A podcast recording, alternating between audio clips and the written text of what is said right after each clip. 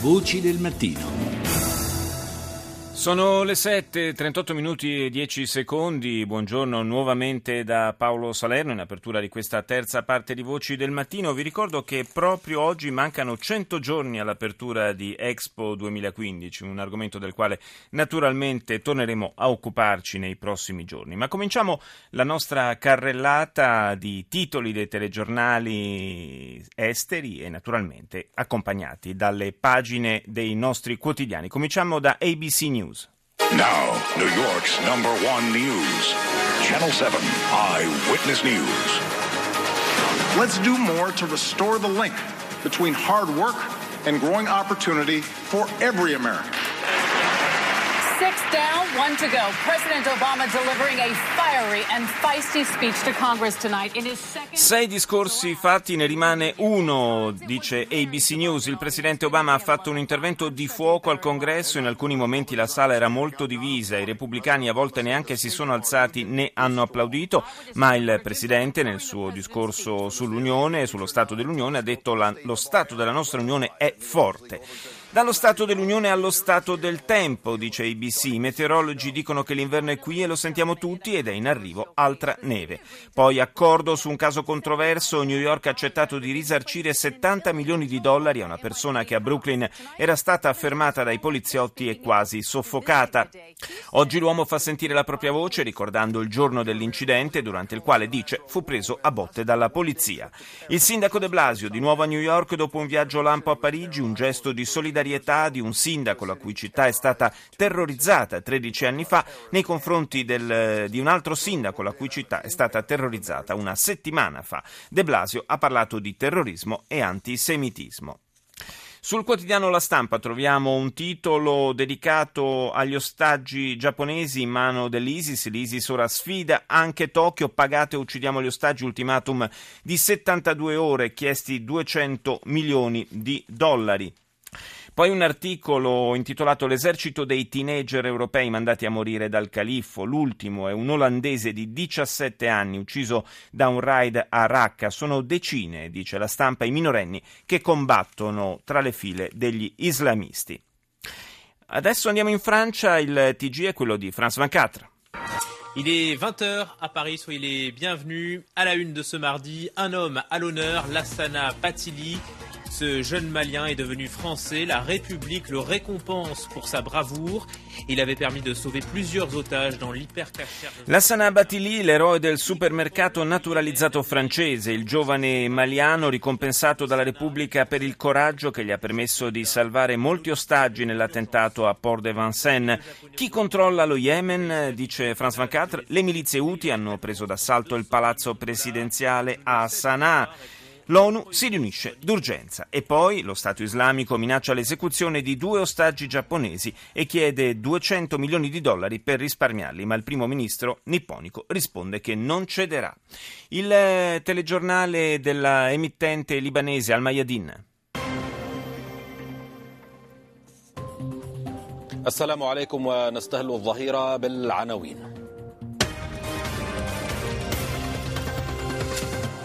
إسرائيل تواصل الاستنفار على حدودها الشمالية وتلغي إجازات جنودها وحزب الله يشيع اليوم عددا من شهداء الاعتداء الإسرائيلي في القنيطرة. Israele mantiene l'allerta sul suo confine settentrionale e cancella permessi e licenze dei suoi soldati, dice Al Mayadeen. Hezbollah, funerale per i martiri dell'aggressione israeliana a Quneitra. Il comandante delle guardie della rivoluzione iraniana mette in guardia Israele. Dopo questo crimine arriverà, dice, una tempesta devastante. Russia e Iran firmano un accordo sulla cooperazione militare e Mosca decide di consegnare il sistema missilistico S trecento a Teheran. Infine, riunione delle forze politiche dello Yemen per un cessate il fuoco. Il presidente chiede un incontro urgente per la pace e la cooperazione per trovare una soluzione condivisa con l'opposizione. Proprio allo Yemen è dedicato un articolo del Corriere della Sera. Se lo Yemen cade in mano sciita, le mosse dell'Iran e di Al-Qaeda, un, uno scenario disegnato da Guido Olimpio. Ancora sul Corriere una notizia curiosa, il presidente cinese Xi Jinping avrà uno stipendio annuale, pensate, equivalente a diciannovemiladuecento euro, lo riferisce La Stampa cinese. Sempre Corriere della Sera, niente polvere da sparo sulle mani, ombre sul suicidio del giudice in Argentina dopo la morte dell'accusatore della presidente Kirchner. La piazza si mobilita a Buenos Aires e altrove. La B B C. Hello there, you're watching B B C News. I'm Babita Sharma. The headlines for you this hour. President Obama will say the United States is ready to turn the page after years of recession and war when he delivers the annual State of the Union address in Washington shortly. He's also expected to call for higher taxes on the wealthy, but that's likely to be opposed by the Republican Party. Il presidente Obama ha detto che gli Stati Uniti sono pronti a voltare pagina dopo anni di recessione. Durante il suo discorso sullo Stato dell'Unione ha anche prospettato un aumento delle tasse sui più ricchi e ciò probabilmente verrà contestato dal Partito Repubblicano che controlla il Congresso. Il primo ministro giapponese Abe sulle minacce dell'Isis nei confronti di due ostaggi nipponici, per la loro liberazione chiesti duecento milioni. Il governo di Tokyo ha spiegato alla B B C che i due uomini avevano fatto perdere le loro tracce ormai da mesi in Siria. Infine Indonesia, lo schianto dell'aereo Air Asia, ha dichiarato il ministro dei trasporti, è avvenuto perché il velivolo volava a una velocità eccessiva. Nello schianto, lo ricordiamo, hanno perso la vita centosessantadue persone. Diamo il buongiorno adesso al uh, corrispondente della RAI, inviato in questi giorni ad Atene, Emanuele Fiorilli. Buongiorno Emanuele. Buongiorno Paolo, buongiorno. Siamo ormai al conto alla rovescia per quanto riguarda le elezioni anticipate in Grecia, mancano davvero una manciata di giorni, si voterà il venticinque e, e ti chiedo qual è il clima che si respira in questi giorni ad Atene? Ma il clima che si respira è di una battaglia all'ultimo voto, soprattutto tra Syriza e Nea Democrazia. Syriza è il partito dei radicali di sinistra, Nea Democrazia sono i conservatori di centrodestra che sono attualmente al governo. I sondaggi danno certamente una vittoria molto forte di Syriza nei confronti di Nea Democrazia, perché tutti i sondaggi danno tre o quattro punti di distacco, Syriza o al trenta e Nea Democrazia al ventisei, alcuni sondaggi quello dell'Università di Macedonia da Syriza persino al trentatré virgola cinque per cento e una democrazia al ventiquattro per cento. Quindi diciamo che la battaglia fra questi due grossi blocchi.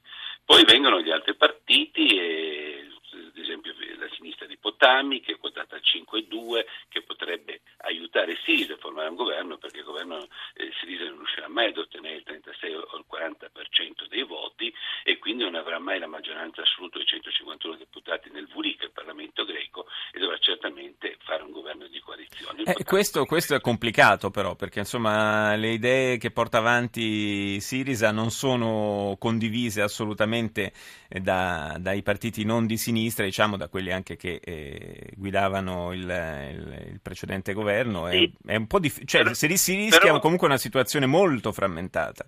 Sì, però un vecchio marpione come Venizelos, che adesso è a capo dei, dei socialisti del PASOK, in un'intervista due giorni fa, proprio a un giornale italiano, mi sembra La Stampa, eh, ha lasciato molte porte aperte. Adesso il governo con la Neodemocrazia ha detto se Syriza dovesse vincere si dovrebbe arrivare ad un accordo eh, con Syriza. Diciamo che anche Samaras, che è il leader della Neodemocrazia, sì, cioè quello che ha fatto tutte le riforme, compagnia bella, che sta facendo una campagna pubblicitaria in televisione molto forte contro Syriza, eh, mettendo immagini che fanno capire che se i greci voteranno per Syriza saranno fuori dall'Europa, l'Europa non ci vorrà più, compagnia bella, ha detto nei vari comizi che stanno tenendo in questi giorni che lui è per una riduzione delle tasse e per non introdurre nuove misure di austerità. Ma la cosa più interessante l'ha detta Dragasakis, sai chi è? È un, um, un economista greco che danno tutti come ministro delle finanze nel caso in cui Syriza dovesse vincere. Sì.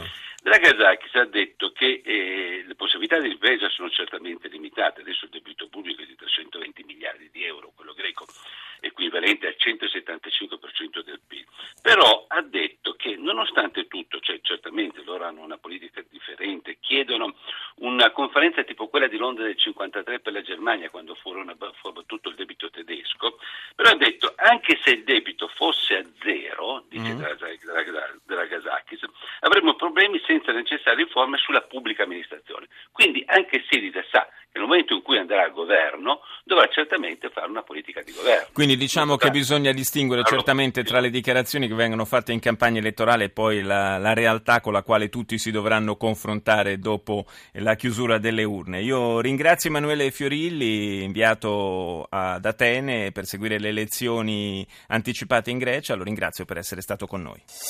Voci del mattino.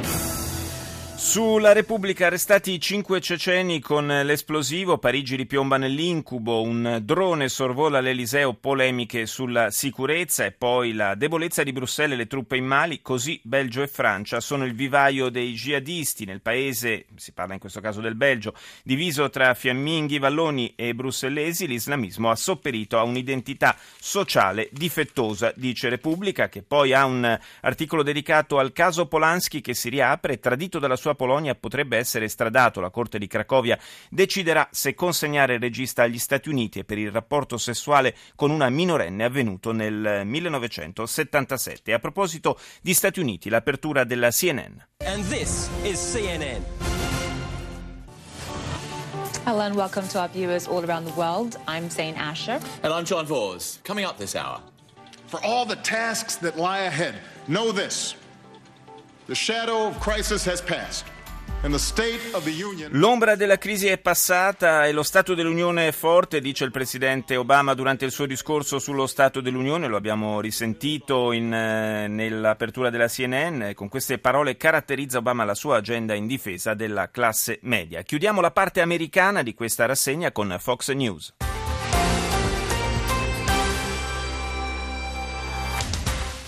Presenting to you the President of the United States.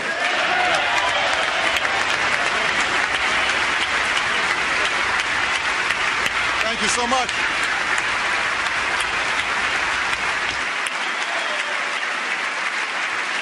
Thank you.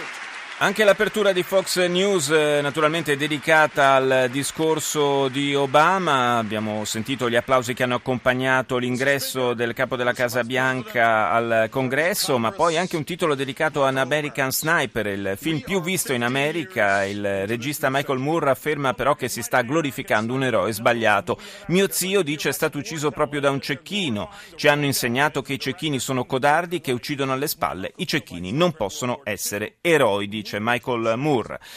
E adesso una, una primizia, possiamo dire.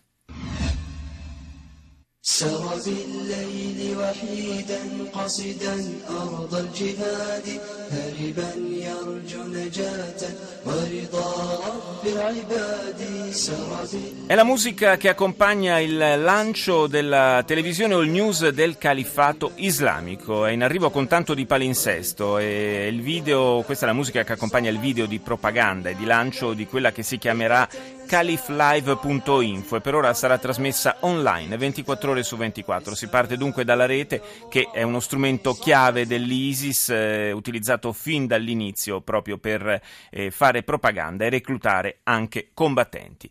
Russia Today. Well, French prosecutors have confirmed that five Russian nationals understood to be of uh, Chechen origin have been arrested by police. They're suspected of plotting. Su Russia Today, la televisione russa in lingua inglese, la notizia dell'arresto in Francia di cinque cittadini russi di origine cecena sospettati di pianificare un attacco terroristico nel sud della Francia. La polizia francese ha scoperto una consistente quantità di esplosivi che il gruppo custodiva a Béziers, nella regione di Montpellier. Ci spostiamo in Estremo Oriente con la, il T G della televisione cinese C C T V.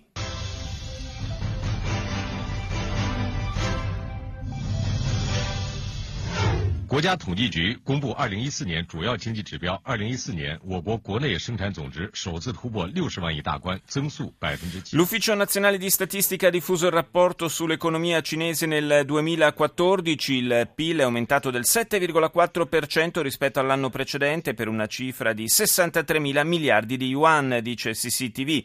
Prospettive per l'economia nel duemilaquindici, mantenimento della tendenza alla crescita e squilibrio dello sviluppo finanziario a livello regionale nella fase fase attuale di ristrutturazione economica. La Banca Mondiale stima l'indice di crescita cinese al sette virgola uno per cento. E ancora il premier Li Keqiang in Svizzera per partecipare al forum di Davos, e il comitato di disciplina del partito cinese, partito comunista cinese, ha pubblicato sul suo sito internet i risultati settimanali, pensate un po', delle rilevazioni di infrazione delle regole giudiziarie, novantasette i casi scoperti, centoquaranta le persone sotto esame.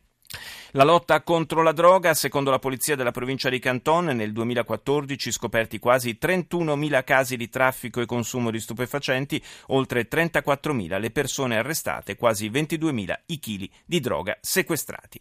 Al Jazeera.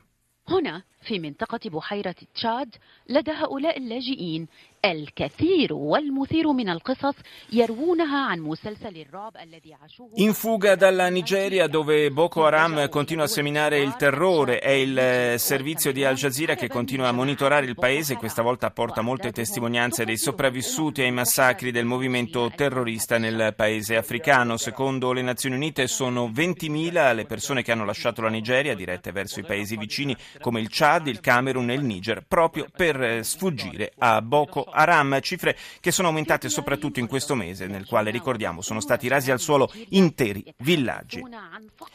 La tivù iraniana in lingua araba, Al-Alam. بإيمان قد يعجز كثيرون عن فهمه حمل أول نعوش غارة القنيطرة الإسرائيلية على الأكف. Nervi a fior di pelle sulle alture del Golan, dice Al-Alam, dopo l'attacco israeliano contro le forze libanesi di Hezbollah, l'attacco che ha causato la morte di sei persone ieri, tra cui il figlio di uno storico comandante degli Hezbollah, dà il via a una nuova offensiva che il movimento libanese promette di portare a termine a breve. Il comandante generale del Corpo delle Guardie della Rivoluzione Islamica, generale Mohammad al-Jafari, ha promesso una devastante reazione.